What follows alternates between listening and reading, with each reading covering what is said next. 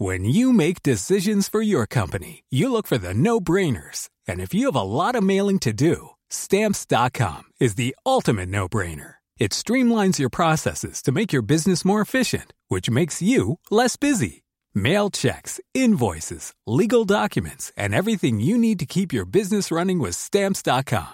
Seamlessly connect with every major marketplace and shopping cart. Schedule package pickups and see your cheapest and fastest shipping options from different carriers. With rates up to 89% off USPS and UPS rates. And with the Stamps.com mobile app, you can take care of mailing and shipping wherever you are. Make the same no-brainer decision as over 1 million other businesses with Stamps.com. Sign up with Code PROGRAM for a four-week trial, plus free postage and a free digital scale. No long-term commitments or contracts. That's Stamps.com. Code Program. Bonjour à tous et bienvenue à vous au grand rendez-vous Europe 1 CNews, Les Échos. Bonjour Hubert Védrine. Bonjour. Et merci de votre présence et votre grand rendez-vous euh, ce dimanche dans un contexte de tension forte et inquiétante, tension internationale. Vous êtes diplomate, ancien ministre des Affaires étrangères. Vous avez aussi été secrétaire général de l'Élysée. Vous êtes l'auteur de nombreux ouvrages à succès dont le dernier en date s'intitule Grand diplomate, les maîtres des relations internationales de Mazarin à nos jours aux éditions Perrin. Nous allons bien entendu avec vous évoquer la guerre en Ukraine et la crainte d'une guerre totale, les propos d'Emmanuel Macron sur les troupes au sol et la réponse, ou plutôt la menace de Vladimir Poutine. Votre analyse, Hubert Védrine, de la situation explosive est très précieuse. Elle l'est tout autant sur la réalité du terrain à Gaza, bien sûr. La guerre jusqu'où, après les images de tirs lors d'une distribution d'aide humanitaire et plus largement, le Hamas pourrait-il être détruit, comme le proclament les dirigeants israéliens? Une trêve est-elle vraiment à venir, comme euh, annoncé? Toutes ces questions vous seront posées ce matin par euh, euh, mes camarades. Stéphane Dupont des Échos, bonjour à vous Stéphane. Bonjour. Et Mathieu Boccoté, bonjour à vous Mathieu. Bonjour. Il y a eu cette semaine, Hubert Védrine, une escalade verbale inquiétante avec l'hypothèse d'une guerre globale évoquée suite aux propos d'Emmanuel Macron faisant référence à des troupes au sol en Ukraine. Le président français a maintenu ces propos qui ont euh, provoqué la désapprobation de tous nos alliés. Que comprenez-vous de cette déclaration? Il faut, la remettre dans un, contexte dans lequel une inquiétude s'est répandue sur la possible, disons, euh, le possible effondrement de l'armée ukrainienne. Vous vous rappelez que dans la période depuis deux ans, il y a eu l'époque où euh, l'idée générale c'était que l'Ukraine allait gagner. Donc il se posait des questions, notamment aux États-Unis, plus qu'en France, sur jusqu'où faut-il soutenir la contre-offensive ukrainienne, avec les, des questions sur le Donbass, sur la Crimée. Et là, on est dans la phase inverse, puisque la contre-offensive a, a échoué et qu'il y ait une inquiétude même pour l'Ukraine, compte tenu de ce que l'Ukraine a enduré, qui est atroce sur le plan humain, le manque d'hommes, le manque de munitions, le manque d'armes, etc. Donc c'est, assez logique que les responsables se disent mais qu'est-ce qu'on fait dans l'hypothèse où? Je vous rappelle que la ligne générale, il y a beaucoup de nuances, mais la ligne générale, c'est celle qui a été fixée par Biden dès l'origine. On empêchera Poutine de gagner en Ukraine, mais on ne se laissera pas entraîner dans l'engrenage de la guerre en Russie. Alors, certains, pays d'Europe, notamment les, proches voisins, militent pour aller plus loin contre la Russie. Une grande partie des médias, notamment en Europe, militent aussi pour aller au-delà. Mais en tout cas, la question se pose. Donc, ce n'est pas anormal que le président Macron se dise euh, dans cette situation, on ne peut rien exclure. Vous dites des nuances. Il y a eu plus que des nuances. Des nuances sur la, entre est-ce qu'on se borne à empêcher Poutine de gagner ou est-ce qu'il faut aller au-delà Alors, euh, On voit bien que les Polonais, les Baltes sont sur une autre ligne. Oui, par mais quasiment tous nos alliés. Mais ce n'est pas la question immédiate. Hein. Mm -hmm. Mais l'Allemagne en tête a, a désapprouvé de manière euh, forte. Euh, les nuances sont assez marquées. Je disais que ce n'est pas illogique que le président se soit posé la question en disant il faut rien exclure. Comment vous expliquez que ces propos ont été aussi mal reçus, ont provoqué un tel tollé et que tous nos alliés se sont dit c'est pas possible C'est le début, ça. Il faut voir la suite. Et pour le moment, ils ont voulu précipitamment se protéger de problèmes internes mmh. dans leur pays, l'opinion, les partis, les coalitions. Il y a beaucoup d'hypocrisie. Non, non, non, non c'est de la politique euh, tactique, mais mmh. pour le chancelier allemand, dont la coalition est quand même très très compliquée à gérer, il, il a voulu euh, couper tout de suite. Il n'empêche que la question se pose si l'Ukraine est en phase, l'armée ukrainienne peut s'effondrer, qu'est-ce qu'on fait? La question, se pose, la question qui se pose concrètement, c'est l'envoi de troupes de l'OTAN au sol qui affronterait directement l'armée russe? C'est cette question-là qui se pose? Non, parce qu'il ne l'a même pas dit comme ça. Même Macron, dans sa première formulation, ne l'a pas dit comme ça. Concrètement, qu'est-ce que ça peut vouloir dire d'autre? En gros, il a dit on ne peut rien exclure. Bon, alors les autres, se sont, cela. les autres se sont protégés. Mais ce qui me frappe dans l'affaire, c'est que euh, les réactions et vos questions font comme si ça ne concernait que les Européens. Mm. Ce n'est pas le cas. En réalité, dès l'origine, la ligne a été fixée par Biden. C'est les adultes patrons de l'Alliance Atlantique de l'OTAN. C'est une même alliance. Il a dit on empêchera Poutine de gagner. Donc on est dans une phase où, à mon avis, c'est pas normal que les Européens se disent, même s'il y a des controverses, il faut faire quelque chose, on ne peut pas euh, s'inscrire dans un scénario où il risque de gagner.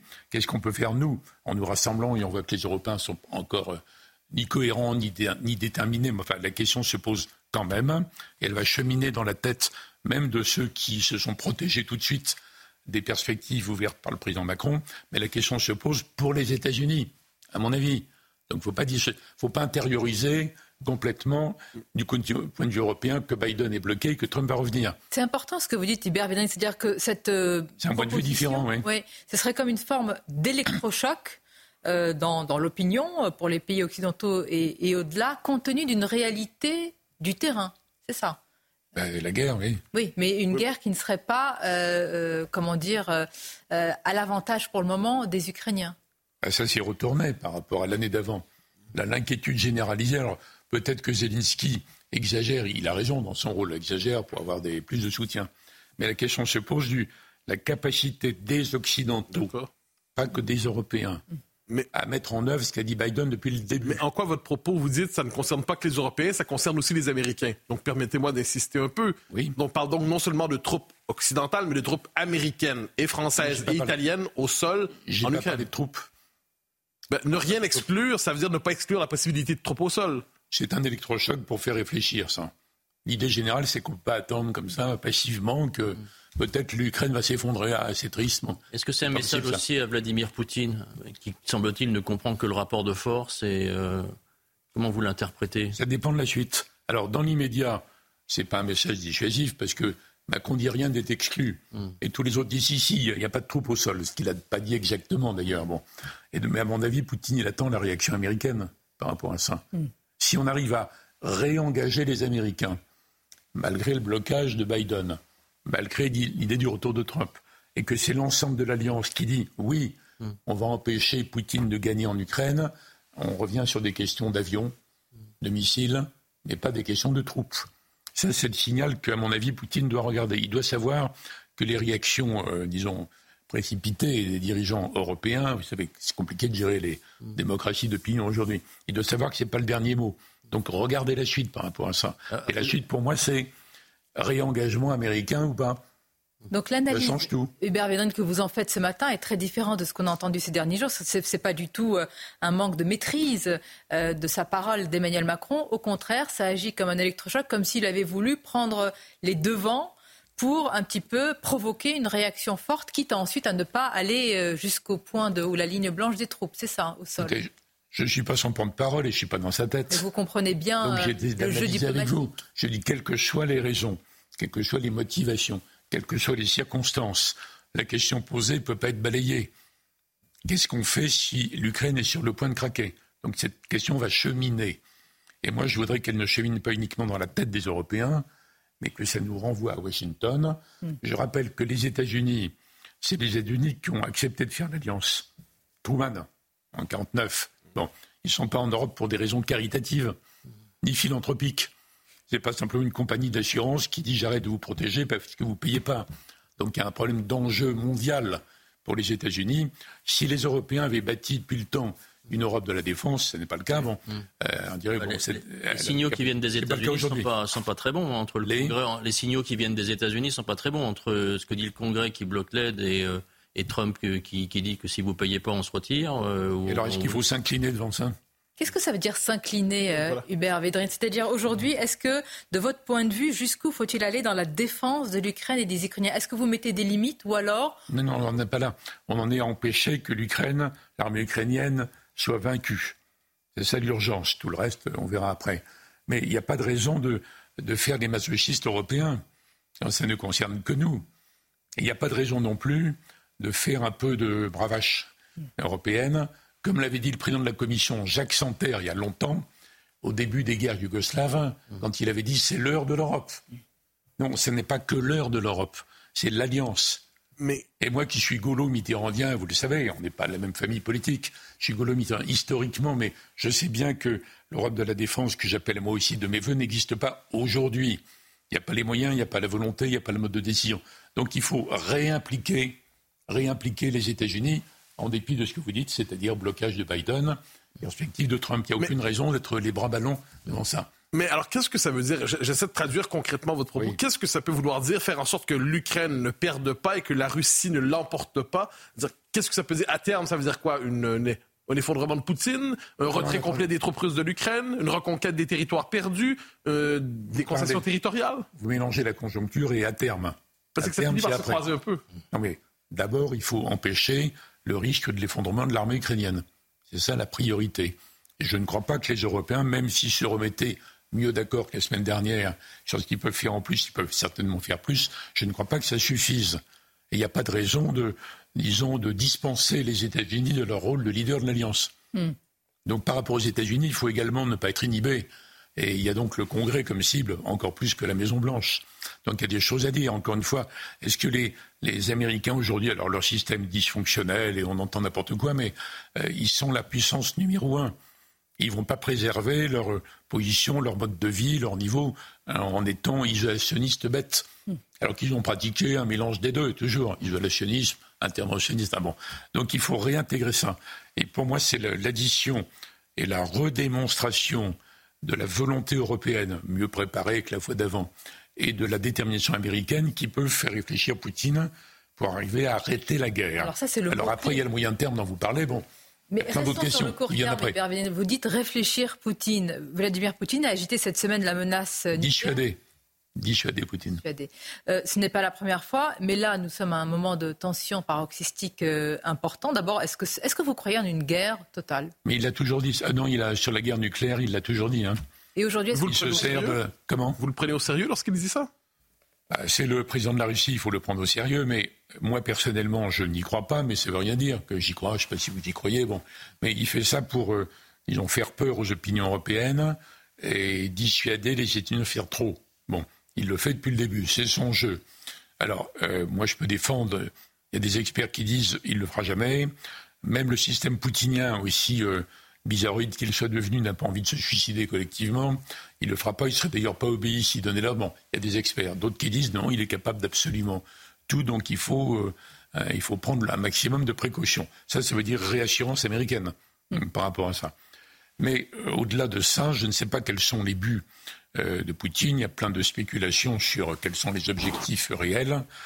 Moi, la seule obsession russe que j'ai observée depuis la fin de l'URSS, il y a 30 ans, on raisonne sur 30 ans, hein, pas simplement sur 5 ans, mm-hmm. c'est que les dirigeants russes, à commencer par Yeltsin, pro-occidental, étaient obsédés par le sort des Russes, enfin russophones, ce qu'ils appellent russes, eux, dans leur langage. Mhm. Les russophones restés en dehors de la Russie après la fin de l'URSS, dont le Donbass, dont alors plusieurs pays baltes. C'est ça le risque. Bon, il me semble que c'est ça la vraie motivation de fond. Mais d'autres personnes qui sont dominantes, d'ailleurs je suis minoritaire quand je dis ça, d'autres personnes diraient non, non, il veut refaire l'Empire, il veut refaire le tsarisme, il veut refaire l'URSS. Bon, moi je pense que s'il le voulait, il aurait attaqué massivement en 2022, alors que Maintenant, l'esprit de défense a été réveillé dans toute l'Europe. Le réarmement a commencé, la mobilisation est énorme, etc. etc. Pourquoi il ferait là maintenant quelque chose qu'il aurait pu, quasiment en entrant comme dans du beurre en 2022, je ne vois pas pourquoi, mais je reconnais, je ne peux pas le prouver. Donc il faut prendre un maximum de précautions quand même, notamment là où il y a des minorités russophones, chez les Baltes, en Moldavie. Vous voyez, donc je suis. Euh, enfin, je reviens à ma priorité. Il faut empêcher que l'armée ukrainienne puisse s'effondrer. Après, on verra qu'est-ce que ça veut dire après. Est-ce que ça aboutit à un arrêt de la guerre? C'est le feu. Alors signé, pas signé, c'est bon. Hubert on va marquer ça, c'est après, ça. et en parler parce que l'après, malgré tout, rejoint euh, euh, l'immédiateté, c'est-à-dire qu'est-ce qu'il faut rentrer après de telles paroles aussi dans une logique de désescalade et imaginer comme certains, certains peu euh, le disent la paix? Et est-ce que parler de paix aujourd'hui, c'est être pacifiste, justement comme le dénonce une partie de la classe politique Non, mais c'est être hors sujet. Hein. Vous allez nous l'expliquer dans quelques sujet pour le moment, en tout cas. Une courte pause et on se retrouve. Le grand rendez-vous en direct, bien sûr. Hubert Védrine, la question vous est posée par Mathieu Boccoté. Alors, laissez-moi vous poser ou reposer une question que vous considérez peut-être hors sujet, la question de l'après. À court terme, il faut empêcher l'effondrement de l'armée ukrainienne, très bien. Mais à moyen terme, la question de la paix, ce mot qui, euh, hante néanmoins la vie publique, que, à quoi pourrait ressembler une paix euh, au terme de ce conflit, à moins d'accepter disons, 10 ans, c'est autre chose, à quoi pourrait ressembler une paix? Alors, même s'il y a un arrêt des combats, parce que euh, de même que l'Ukraine n'a pas réussi à attaquer, la Russie n'a pas réussi à contre-attaquer si on a euh, rétabli le rapport de force. Mhm. On peut imaginer un arrêt des combats. Je ne suis même pas sûr que ça débouche tout de suite sur un cessez-le-feu signé. C'est possible. Si c'est le cas, je ne vois pas comment des négociations pourraient commencer maintenant. Poutine n'a pas du tout intérêt. Il a intérêt à attendre Trump. Et aucun Ukrainien ne peut engager une négociation à partir du, disons, du, désastre humain, du calvaire humain de l'Ukraine et sur quoi, bon. Euh, donc je vois plutôt un enlisement là, et que pour qu'il y ait un processus, il faudrait vraiment qu'il y ait un contexte différent aux États-Unis, à Moscou, etc. Et qu'on revienne, mais je ne vois pas comment aujourd'hui, aux idées qui étaient celles de Brzezinski dans la décennie 80. Je rappelle que les, les vieux réalistes de la guerre froide aux États-Unis, qui avaient combattu l'URSS toute leur vie. Mhm. Ils regrettaient, comme Kissinger, qu'on n'ait pas fait d'efforts sérieux pour intégrer la Russie dans un ensemble de sécurité. Ils ne parlaient pas de Poutine 2022, euh, hein. mhm. je parle du, début. Bon, alors on dit, mais si, parce qu'on a fait le, Conseil OTAN-Russie, enfin, des machins comme ça, OTAN-URSS, mais c'était ce que j'appelle de la verroterie diplomatique. C'était pas sérieux, en fait. Donc Kissinger le regrettait. Brzezinski, polonais d'origine, conseiller du président Carter, euh, qui avait théorisé la séparation de l'Ukraine et de la Russie. L'Ukraine qui surgit enfin d'une sorte de confusion historique. En même temps, il disait qu'il faut neutraliser l'Ukraine. Il faut un statut de neutralité, des garanties de part et d'autre, statut spécial pour la Crimée, pour le domaine. Ça n'a pas été fait. Ça n'a pas échoué. Ça n'a pas été fait. Bon c'est extravagant en 2024 de penser qu'on peut revenir à ça. Mais vous répondez à, court terme, vous répondez à long terme, mais vous ne répondez pas à moyen terme. Ah c'est-à-dire, euh, je vais aller avec des termes très clairs. Personne ah ben je vous suggère les termes qui circulent dans l'espace public. Concession territoriale, est-ce que c'est des choses qu'on peut imaginer? C'est infaisable maintenant, parce que même dans le cas où l'Ukraine euh, vraiment est en danger, où Biden leur dit, à un moment donné, parce que les Américains sont moins manichéens que les Européens sur le sujet, comme ils sont centrés sur la Chine, euh, bon, ça, ça les embête. Donc il y a plein de think tanks à Washington qui moulinent des idées sur, sur la suite. Mais même dans ce cas, on ne voit pas euh, les États-Unis disant à l'Ukraine renoncer au Donbass. C'est impensable. À la limite, ils pourraient dire arrêtez-vous, ne signez rien, ne renoncez à rien. On va geler, essayer de reconstituer une sorte de coexistence pacifique de facto et on verra. Donc, donc je ne vois pas le, le cheminement, pour répondre à votre question à moyen terme, pas pour le moment le cheminement vers une, entre guillemets, une solution. Vous parlez d'enlisement. Euh, parlons aussi des peuples, hein, et en l'occurrence euh, les, Français, quand ils sont interrogés dans les différents sondages, c'est un non total et, en grande majorité euh, contre l'envoi de troupes au sol, même s'ils soutiennent. Oui, mais il y a beaucoup de soutien en dehors de l'envoi des troupes. Je souligne, néanmoins, on est obligé de préciser que c'est une guerre qui coûte. Euh, il y a de nouveau euh, des lignes de crédit, de l'argent, là, des, milliards qui sont euh, envoyés. Jusqu'où aussi on peut tenir avec le soutien des peuples et la volonté des peuples? J'ai l'impression que c'est presque le sujet dont on parle peu aujourd'hui. Non, parce que périodiquement, il y a des sondages, on voit que le soutien est élevé. Les gens sont horrifiés par ce qui arrive à l'Ukraine. Donc ils sont d'accord pour plus de munitions, plus d'argent. Pas pour une guerre. des, promesses genre intenables, moralement compréhensibles, mais intenables, genre l'Ukraine dans l'Union européenne, mais pas pour l'envoi des troupes. Je pense que c'est comme ça à peu près partout, peut-être encore plus verrouillé en, Allemagne éventuellement, mais ça ne veut pas dire un abandon. Donc si un schéma qui se reconstitue, réengagement crédible des Américains par rapport mais ça veut dire quoi ça concrètement? Cette, cette, réimplication, ce réengagement des Américains, qu'est-ce que ça peut vouloir dire? Il y a un sommet de l'OTAN dans trois mois à Washington pour célébrer les 75 ans de l'organisation. Mm-hmm. Et vous croyez que les Européens vont y aller comme ça uniquement pour se faire engueuler parce qu'ils n'ont pas mis assez d'argent? Que les Européens ne vont rien dire et que les, Américains vont dire ben nous, on est paralysés, le Congrès, etc. Donc c'est un sommet qui n'a aucun sens. Donc c'est l'échéance du réengagement. C'est pour ça que je parle dans une interview récente, il y a trois mois, pour que les Européens réengagent les Américains, non pas pour qu'ils fassent le job à leur place, mais pas pour que les Européens le fassent sans eux. Donc ça se joue, beaucoup. ça joue, ça joue, sur l'opinion, ça. Si c'est recrédibilisé dans l'opinion, les gens vont dire, OK, il n'y a pas vraiment d'emploi de mais on est capable pour faire plus. À vous, euh, pour arrêter, la guerre. à, vous écouter, on a l'impression que tout repose sur les États-Unis, que c'est un peu qu'ils doivent compenser nos, défaillances et notre incapacité à soutenir euh, euh, l'Ukraine en envoyant des munitions. J'emploie pas ces mots. Il y a une alliance qui existe depuis 49 à la demande des Américains. Non, excusez-moi, je corrige. à la demande des Européens. Depuis un protectorat militaire américain sur l'Europe, en réalité. Protectorat militaire Oui, en pratique, oui. Sauf parce qu'il n'y a pas de décision sans eux. Sauf en Europe. Dans l'Europe, il y a un ou deux pays, enfin surtout la France en fait. La France pour des raisons euh, gaullistes, devenue gaulo-mitterrandienne. Donc il y a une situation. Donc je ne renvoie pas sur les Américains seuls. Je me méfie des Européens seuls. Les propos d'Emmanuel Macron, dont on a parlé au début de l'émission, euh, c'est pas une manière de, ces propos très offensifs de, camoufler un peu notre incapacité, notre impuissance à soutenir l'Ukraine? C'est une façon de dire on ne peut pas ne pas réfléchir à l'hypothèse d'un effondrement de l'Ukraine. Bon, si, euh, y a... On ne sait pas que les Américains, c'est pas que les Européens. Donc je parle de l'alliance, c'est une alliance. Hmm. Quand il y aura une, Europe de la défense, je ne sais quand. Oui, mais ça c'est un vœu pieux. d'aujourd'hui. Monsieur Védrine, c'est un vœu pieux. depuis qu'on fait du, journalisme, ça fait plus de 20 ans, on entend parler de l'Europe de la défense. Et je pense que mais nos moi, aînés. Je ne parle pas d'Europe de la défense. Je vous dis que précisément, comme elle n'existe pas encore en dehors des colloques, il faut réintégrer le fait que c'est l'alliance États-Unis-Européens. Donc je ne suis pas du tout dans l'utopie. Au contraire, après, bien sûr, il faut lancer le processus, une Europe de la défense qui puisse euh, fonctionner par elle-même. Mais ce n'est pas la position des autres Européens. ne perdons pas notre temps, parce que l'urgence, je ne parle pas de vous dans la discussion, mais en vrai, parce que l'urgence, c'est qu'il n'y ait pas de risque d'effondrement de l'armée ukrainienne qui nous placerait devant des décisions beaucoup plus graves. Mais est-ce qu'il faut pour ça engager une désescalade ou aller Non, c'est ça. Non, non, c'est l'inverse. C'est fini, la désescalade.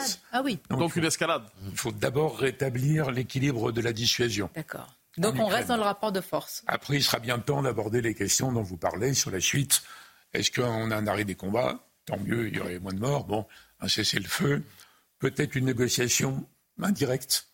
Parce qu'autant je ne vois pas l'Ukraine discuter avec Poutine, qui n'a pas intérêt d'ailleurs, autant on peut imaginer que les Indiens, les Turcs, les Chinois, je ne sais qui, etc., commencent à discuter. Ah, Védrine, pardonnez-moi, en quelques années, on est passé d'un Emmanuel Macron qui a dit qu'il ne fallait pas humilier la Russie et donc euh, Poutine, à maintenant, on n'exclut pas des troupes euh, au sol. Ceux qui nous regardent et qui nous écoutent euh, ce matin, quand ils se sont réveillés avec la déclaration d'Emmanuel Macron, se disent, même si on soutient l'Ukraine, est-ce qu'on serait capable d'engager, et là on parle d'une guerre globale, nos vies pour euh, l'Ukraine C'est une vraie question morale, politique, militaire, peut-être civilisationnelle. Je ne sais pas ce que vous en pensez sur ce point. Euh, d'abord, on ne peut pas vivre que dans l'instantané, même si on est à la télé. Donc il faut raisonner sur la durée. Bon, peut-être que Macron aurait dû dire on n'aurait pas dû humilier. Ah, Il aurait rejoint Kissinger, Brzezinski, Mersheimer et plein de gens qui considèrent que la politique occidentale a été mauvaise pendant 10 à 15 ans. Pas que sur la Russie d'ailleurs dans, plein de domaines. Bon. Après, qu'il ait tenté au début de voir s'il y avait encore quelque chose à faire hein, par rapport à Poutine, c'est pas critiquable en soi. les États-Unis bah, de l'époque n'étaient pas. Alors ça n'a pas marché. Bon. Donc on est dans autre chose. Donc ils s'adaptent comme tout le monde. Mais revenons à la, revenons à la vraie urgence. Il faut rétablir le rapport dissuasif par rapport à une éventuelle offensive russe. C'est ça l'urgence. Après viennent toutes vos questions. Bah, il y en a une autre ensuite. Il y a un terme qui revient souvent, euh, on l'a entendu tout récemment, économie de guerre. Est-ce que l'Europe doit se placer en situation d'économie de guerre? Bah, Si ça consiste à dire qu'il faut travailler plus, la réponse est oui. Enfin, on est tous d'accord là-dessus. Mais économie de guerre, ça veut dire un peu plus. Qu'est-ce qui est d'accord là-dessus? Rappelez-vous les manifs sur les retraites. D'accord, mais vous comprenez économie de guerre par travailler plus, c'est tout. C'est ce que dit Jacques Attali tous les jours, il a raison. C'est d'abord travailler plus, produire plus. D'accord. Et à l'inverse? Travailler plus pour produire plus. Et à l'inverse, on avait promis de, comment dire, de susciter l'effondrement de l'économie russe. C'est le cas? Alors ça, c'est les. Non, c'est pas le cas parce que les Européens sont encore dans une phase, disons, parfois déprimée, mais la triomphaliste. On est les maîtres du monde. Rappelez-vous la théorie de Fukuyama euh, au moment de la fin de, de l'URSS. On est les maîtres du monde. On a gagné. Donc on peut sanctionner qui on veut. On peut sermonner, sanctionner, bombarder qui on veut. Bon. Ça, c'est la vision américaine qui est inexacte. On s'est bien rendu compte que les sanctions occidentales ne sont plus suffisamment euh, globales et hermétiques pour euh, faire s'écrouler l'économie russe. Je vous rappelle que quand Poutine a attaqué l'Ukraine, bon, c'est une attaque évidente, une invasion. Aux Nations Unies, il a été condamné par 140 pays, normal, mais il y a 40 pays représentant les deux tiers de l'humanité qui n'ont pas voulu prendre parti. Non pas qu'ils aiment Poutine, encore moins la guerre, mais ils ne veulent pas être dans notre camp. Donc il faut les Occidentaux comprennent enfin qu'ils sont dans un monde dans lequel ils n'ont plus le monopole, y compris en termes de sanctions. Donc pourquoi pas les sanctions à certains moments? Bon, mais ça ne suffit pas. Ça ne peut pas tenir lieu de, politique dans tous les domaines. Mais c'est compliqué pour les Occidentaux parce qu'ils sont tellement arrogants en termes de puissance comme les Américains ou tellement idéalistes. Vous vous en moquez tout le temps. Euh, les, les, Européens bisounours. Bon, donc il faut atterrir dans le, monde réel. Ce, travailler plus là, dont vous venez de parler, euh, concrètement, ça, comment ça pourrait s'organiser? Qu'est-ce qu'il faudrait faire pour bah, Dans toute l'industrie d'armement, par exemple. Bah, c'est ce qu'on fait déjà, non? Non, euh, peut-être pas, peut-être monter. Hum. On va continuer à en parler justement sur ce sujet. Je voulais dire que l'économie de guerre, ce n'est pas l'économie gérée par l'armée. Il hum. faut expliquer aux gens. On va D'abord travailler plus, qui sont prêts à travailler plus. On doit marquer la pause, pardonnez-moi Hubert Védrine, on va continuer à en parler. C'est très important ce que vous dites sur la politique des sanctions. Hein. On comprend qu'elle est en partie euh, inutile. On va élargir notre spectre à ce qui se passe aussi évidemment au, Proche-Orient. Votre analyse est, très très importante sur ce sujet. Puis on parlera des grands diplomates, évidemment avec cette fresque dans votre livre. Une ah oui, je suis venu pour ça, rappelez-vous. Mais bien sûr, entre autres, mais ça rejoint tout ce qu'on dit. À tout de suite. Et nous poursuivons en direct ce grand rendez-vous européen CNews Les Échos avec notre invité, l'ancien ministre des Affaires étrangères, Hubert Védrine, auteur de l'ouvrage Grand diplomate, les maîtres des relations internationales de Mazarin à nos jours aux éditions Perrin. On va largement en parler, mais tout d'abord, évidemment, focus sur ce qui s'est passé il y a quelques jours avec une distribution alimentaire qui a tourné au drame. Euh, euh, jeudi, pardonnez-moi, 29 février, des soldats israéliens ont ouvert le feu à Gaza sur une foule pendant la distribution d'aide qui a tourné au chaos avec de nombreux morts. Ça, Hubert Védrine a reconnu des tirs de soldats se sentant menacés, disent-ils, par la foule. La France a exprimé sa profonde indignation. Bref, il y a une avalanche de, réactions. Que dit une telle tragédie de la situation sur place, selon vous?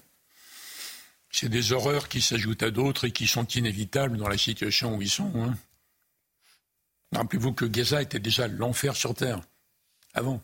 Même Sarkozy le disait il y a quelques années. C'est l'enfer sur Terre. La pire prison à ciel ouvert dans le monde. Sarkozy, avant. Bon, donc l'engrenage, l'atrocité des attaques du Hamas, l'horreur de la guerre de Gaza, bon, qu'est-ce que vous voulez La seule question intéressante, c'est qu'est-ce qui permet d'en sortir Et alors?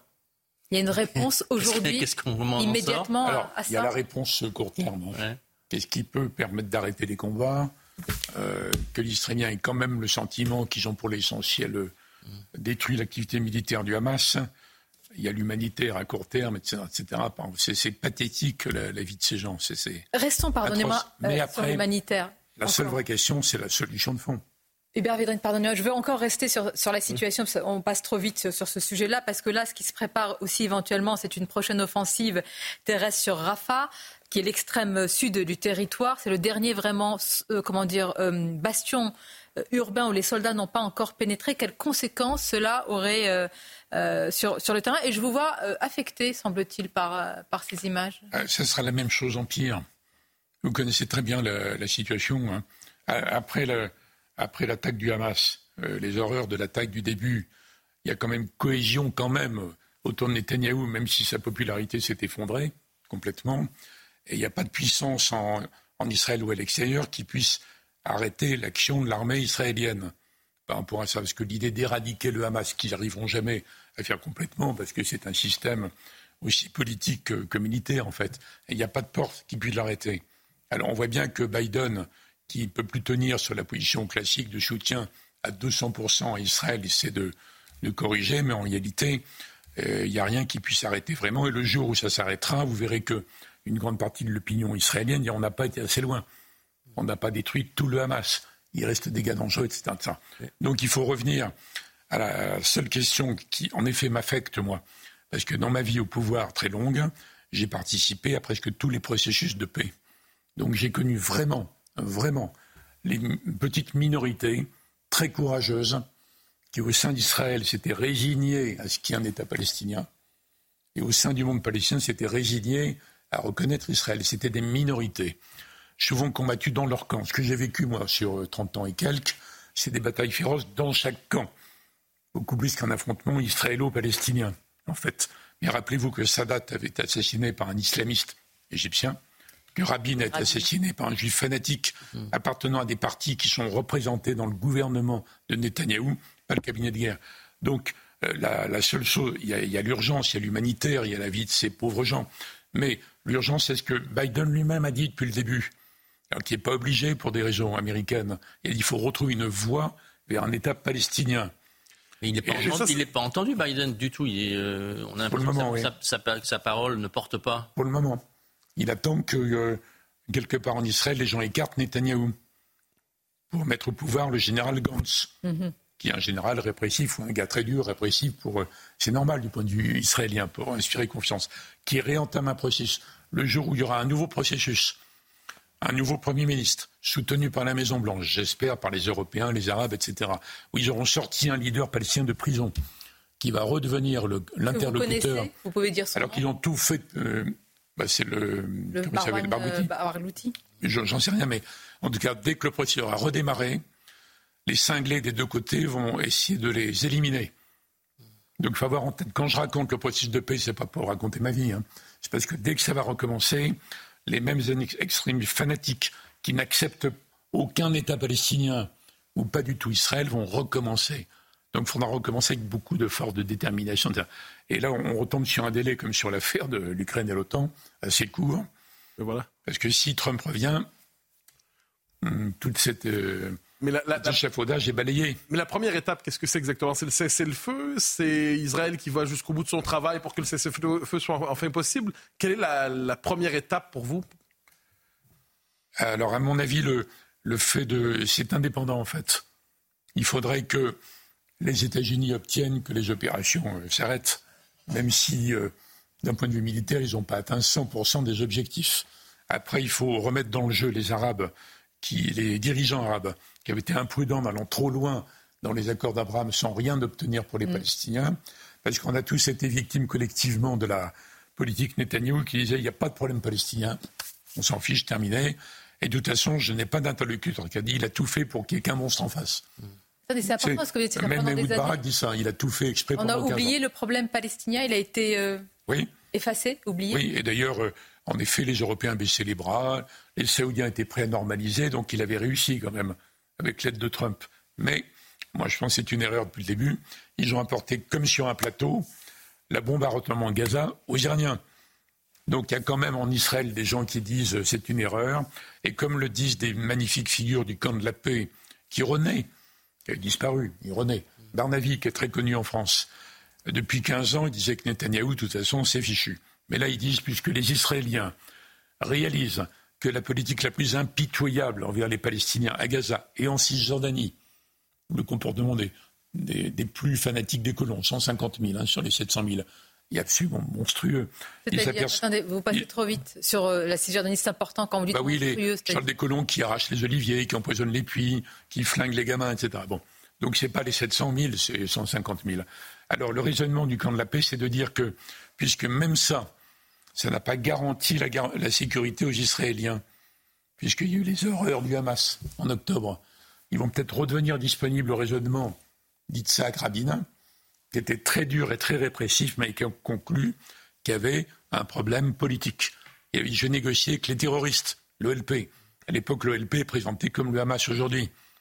Donc Rabin. Mais il y a une différence de fond. C'est un mouvement nationaliste alors que là, c'est un mouvement islamiste. Oui, mais enfin, je sais, c'est plus compliqué. Mais il y a quand même eu le courage de Rabin, qui est l'homme le plus courageux que j'ai vu de ma vie. Hein. Rappelez-vous ce qu'il disait.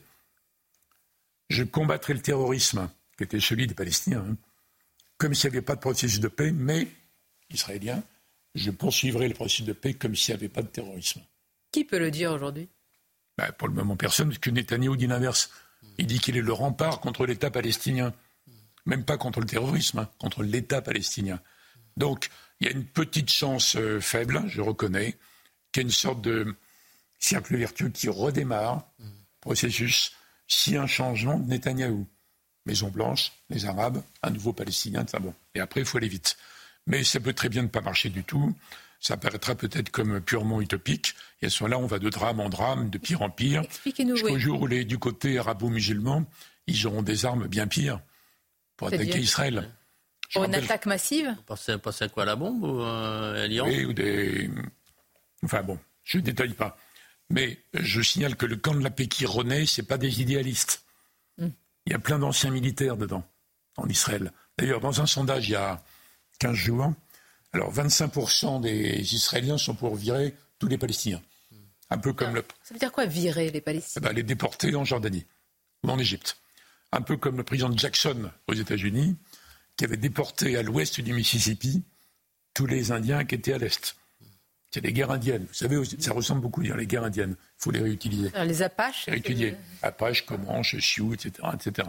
Mais dans le même sondage, 31%, donc plus d'Israéliens, même après les horreurs du Hamas, sont d'accord pour une solution à deux États. Alors on ne sait pas comment, vous allez me dire euh, comment. Ça fait, ça fait 40 ans qu'on en parle des deux États. Euh, non, non, avec les colonies de peuplement. Pas, est-ce que c'est réaliste encore aujourd'hui? Pas de, Non, ça redevient. Depuis 15 ans, plus personne n'en parlait et Netanyahu croyait avoir gagné.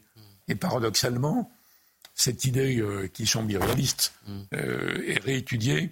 Sinon, pourquoi Biden parlerait d'une voie vers un État palestinien? Vous voyez, il, y a une, une, rhétorique? Il n'en parlait pas avant. N'y a pas de la rhétorique. Et donc, il y a une chance euh, ténue, hein, ténue, je reconnais.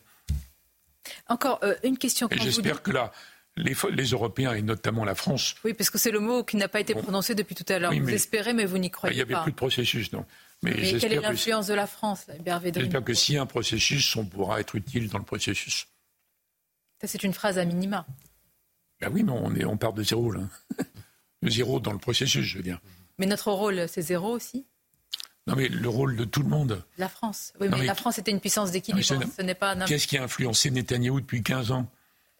Regardez les mémoires d'Obama.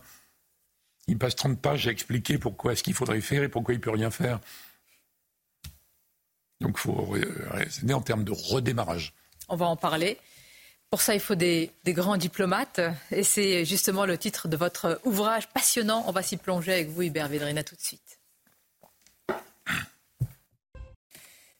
Nous poursuivons notre émission Le Grand Rendez-vous avec euh, Hubert Védrine, ancien chef de la diplomatie, ancien ministre des Affaires étrangères, auteur de cet ouvrage Grand diplomate, les maîtres des relations internationales de Mazarin à nos jours. Et la question de savoir euh, qui sont et où sont les Talleyrand et les Vergènes contemporains La question vous est posée par Mathieu Boccoté. Alors, il y a une trame de fond dans votre ouvrage. Les grands diplomates ont une capacité qui n'est pas nécessairement donnée à tous, c'est de se placer dans la position de leur ennemi et de comprendre le raisonnement de leur ennemi et plus encore de tenir compte de leur intérêt dans la définition de l'intérêt de leur propre pays. Donc, un souci d'équilibre, un souci d'être capable de comprendre ce qui se passe dans la tête de l'autre. Le sommes-nous encore capables aujourd'hui? Beaucoup de grands négociateurs en sont capables. Parce qu'en fait, ce n'est pas que des diplomates, c'est des grands négociateurs. Je voudrais dire au passage d'ailleurs que c'est une idée de l'éditeur Benoît Hiver, hmm. un patron de Perrin, Belle Maison sur les choses historiques, qui est venu me chercher. Et on a choisi 20 sujets, enfin 20 personnes. Et on va parler aussi. Et 20 auteurs. D'accord. Bon. Mais dans ma réflexion en postface, je fais remarquer que dans les sociétés modernes, même de très bons négociateurs comme Sultan Al-Jaber, qui a très bien présidé la COP 28, ils vont pas passer 20 euh, ou 30 ans à ne faire que ça, le temps de sculpter la, la, la, légende, de sculpter la statue. Et, donc, euh, ça tourne beaucoup plus vite. Donc, je pense dans un monde où tout le monde négocie tout le temps, il faut avoir les qualités que vous rappelez. Et en même temps, il n'y aura pas de grandes, grandes figures comme on l'a vu pendant 4 ou 5 siècles. Mais dans tous les cas, même pour un patron du CAC 40 qui négocie, il faut savoir ce que l'on veut, quel est l'objectif, que veut la personne qui est en face voilà. Comme l'a écrit Gourdeau-Montagne dans un très bon livre, les autres ne pensent pas comme nous. Ah bon? Bizarre. Maurice Gourdeau-Montagne, secrétaire général de... Ancien Sherpa de Chirac, euh, grand diplomate aussi. Mhm. il faut être capable de dire sur quoi est-ce que je peux faire le moment venu un compromis? Est-ce que c'est avalable par mon opinion ou pas? Et quel est le compromis que je peux obtenir de l'autre? C'est ça la mécanique, en fait. Et dans l'ouvrage, il y a une figure un peu étonnante, on pourrait dire surtout dans les temps présents, c'est le dernier chapitre sur Sergei Lavrov. Alors, euh, donc, dans les grands diplomates, on considérait, de votre point de vue, qu'aujourd'hui, au cœur de la Russie poutinienne, il y a néanmoins encore aujourd'hui un grand diplomate. Oui, parce qu'il est resté très longtemps. Et ça aurait été, je pense, un peu myope, un peu court, un peu simplé, de ne pas mettre ce personnage. Alors il en manque deux ou trois qu'on pourrait mettre un jour dans une édition augmentée, c'est possible ça. Mais ça aurait été un tableau incomplet. Et vous remarquerez que les seuls qui sont encore restés très longtemps, c'est des gens dans des systèmes despotiques. bien sûr. Euh, comme la Russie. Mais ce n'est pas un tableau d'honneur. Hein. Ce n'est pas le rassemblement que des gens qu'on aime. Hein. C'est pour comprendre le monde. Alors, il y a le goût de l'histoire qui est très fort en France, tant mieux. Mais comme les. Je pense que même les Européens bisounours commencent à comprendre qu'ils ne sont pas dans la communauté internationale avec 9 euh, euh, milliards de boy mais que c'est comme une fois d'empoigne, que ce n'est pas non plus la guerre froide. C'est plus compliqué. Il y avait l'Est, l'Ouest, le Sud. Et là, il y a la question russe-Occident, la question Chine, le Sud global qui n'est pas global. Enfin, c'est quand même assez chaotique. Donc, c'est pas sans intérêt, en dehors de l'histoire, de revenir à ces personnages dont certains sont très très connus comme Talleyrand ou que l'on croit connus comme Bismarck, mais d'autres méritent de l'être à nouveau plus comme Vergène, sans parler de Konitz, William Pitt, etc. Donc, comment les maîtres du monde de l'époque, pas les numéros un, c'est pas les rois, hein, c'est les ministres. Comment ils ont réussi à gérer bien ou mal les équilibres, les rapports de force? je pense à un intérêt hum, d'actualité. Oui, en ce moment. Et c'est pour ça, évidemment, je vous remercie d'être là euh, ce dimanche. Et ce ne sont pas, euh, dans ce tableau-là, dans cette phrase, des négociateurs, des experts, des techniciens en tout genre, qui se succèdent au même rythme que des chefs d'État, qui se réservent d'ailleurs, dites-vous, la première place dans le domaine d'action dès qu'il s'agit de parler de, l'avenir de la planète et du monde. Pourquoi aujourd'hui une forme de technocratie a pris le dessus, semble-t-il, je vous pose la question, sur la diplomatie au sens noble du terme Disons, la diplomatie des ministres des Affaires étrangères ou des grands diplomates couvre une partie du champ.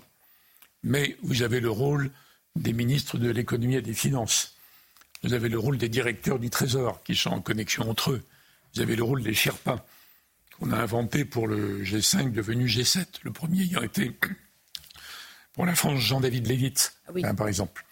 Bon, vous avez les Sherpas du G20, vous avez les représentants permanents à Bruxelles, à l'OTAN, à New York. Donc il y a un ensemble d'acteurs, de décideurs, et donc c'est compliqué de.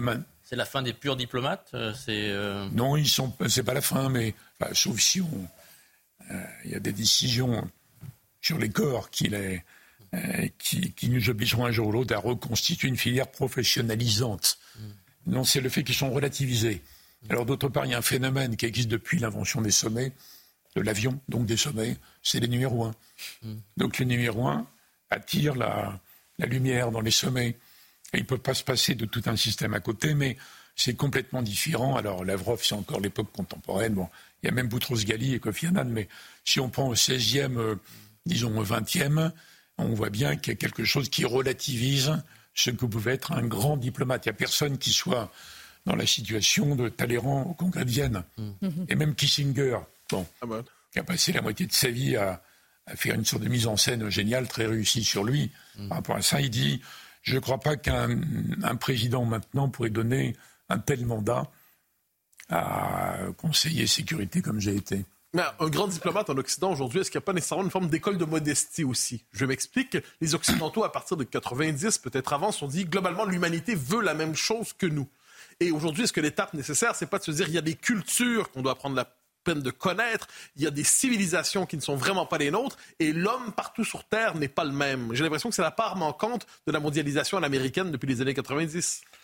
Vous avez raison. Je suis d'ailleurs assez d'accord. Je suis pas toujours d'accord avec vous, mais euh, là, c'est pas de temps en temps, c'est pas mal. de souligner. Oui, mais je dis à mes amis que souvent je suis pas d'accord. Ah bon, pourquoi? Vous sauvez vos amitiés, vous faites bien. Bon, attendez. Ils sont vos amis, non. Je reviens sur la diplomatie. La remarque est juste, mais elle ne s'applique pas tellement à la diplomatie. Elle qui continue à négocier, même dans l'Europe. Au-delà, les accords commerciaux, il y a plein de choses qui se négocient tout le temps. Par contre, si vous parlez de la, la vision globale, de la, euh, disons, trop idéaliste, un peu utopique des Occidentaux après la, prétendue fin de l'histoire, oui, c'est vrai, ça a désarmé beaucoup l'Occident par un mélange de, comment dire, de prétention et de désinvolture. Pour moi, la politique américaine dans la décennie 90, et après on en a parlé sur la Russie, l'Ukraine, on peut en parler sur la, euh, sur la Chine. Rappelez-vous que ce sont les Américains qui avaient dit les Chinois commencent à nous casser les pieds, mais on va les mettre dans l'OMC. A en plus aucun critère, on va les mettre. Ça va l'aider à s'enrichir et donc à se démocratiser. donc il n'y a pas que les Allemands que le gaz russe. Hein. Bon, donc je suis d'accord globalement par rapport à ça. Mais le monde occidental est obligé d'atterrir. il faut qu'on atterrisse en retrouvant euh, la réalité. Moi, je défends la réelle politique. Je me fais attaquer là-dessus.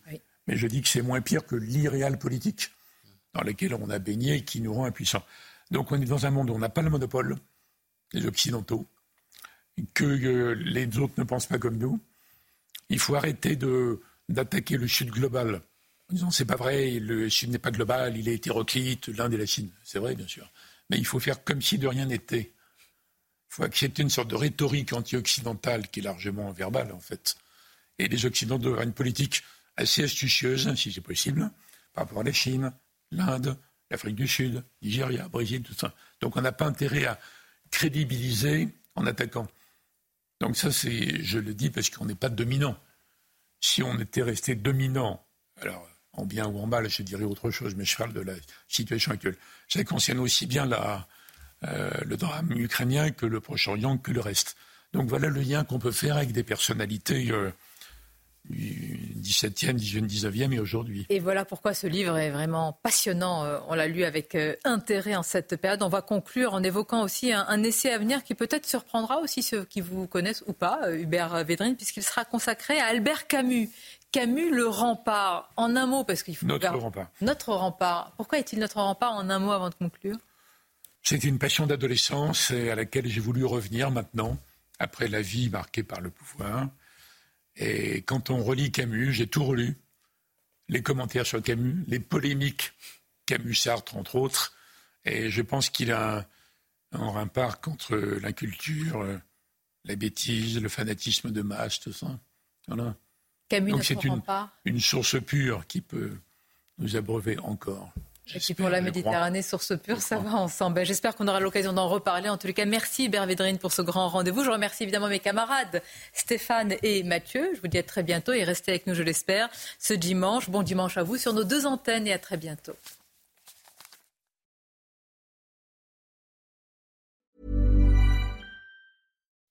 When you make decisions for your company, you look for the no-brainers. If you have a lot of mailing to do, stamps.com is the ultimate no-brainer. Use the stamps.com mobile app to mail everything you need to keep your business running with up to 89% off USPS and UPS. Make the same no-brainer decision as over 1 million other businesses with stamps.com. Use code PROGRAM for a special offer. That's stamps.com, code PROGRAM.